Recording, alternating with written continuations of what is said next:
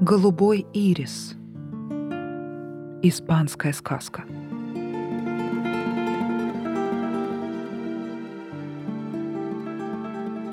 У короля было три наследника, три сына, и не знал он, кому из них отдать свою корону. Однажды он созвал своих сыновей и сказал, «Я отдам корону тому из вас, кто принесет мне цветок голубого ириса». Сыновья отправились на поиски. Пошли они в разные стороны. Старший отправился в горы. Он видел много цветов, но все они были лиловыми, и не было среди них голубого ириса. Второй сын пошел в поле. Он тоже видел много цветов, но цветы все были желтыми. Младший сын пошел в лес и на лесной лужайке нашел голубой ирис. Его листья были как стрелы, а лепестки — как крылья бабочки. Один ряд лепестков опускался вниз, наподобие балдахина, а другой поднимался вверх, как корона, и все они были голубыми, как небо. Юноша бережно спрятал цветок под рубашку, чтобы никто не увидел цветка и не отнял его. И под утро на берегу Гвадалавьяра встретил своих старших братьев. Они спросили у него, «Что ты несешь так бережно под рубашкой?» Младший брат хотел ответить, что у него ничего нет, но он не умел лгать и сказал, «Я несу голубой ирис. Я нашел его на лесной лужайке. Листья его, как стрелы, а лепестки, как крылья бабочки». Тогда старший брат сказал второму, «Что нам сделать, чтобы завладеть цветком и получить корону?» а второй ответил «Убьем его». Так они и сделали. Убили брата и закопали его в прибрежном песке, а цветок взяли себе.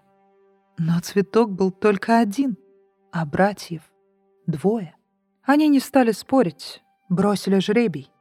И цветок достался старшему. Он принес во дворец голубой цветок, голубой как небо, отдал его королю — и король объявил старшего сына своим наследником. Прошел день, другой, на третий молодой пастух гнал свое стадо по берегу Гвадалавьяра. Он увидел, что из песка поднимается белая тростинка, срезал ее ножом и сделал из тростинки дудочку-флейту.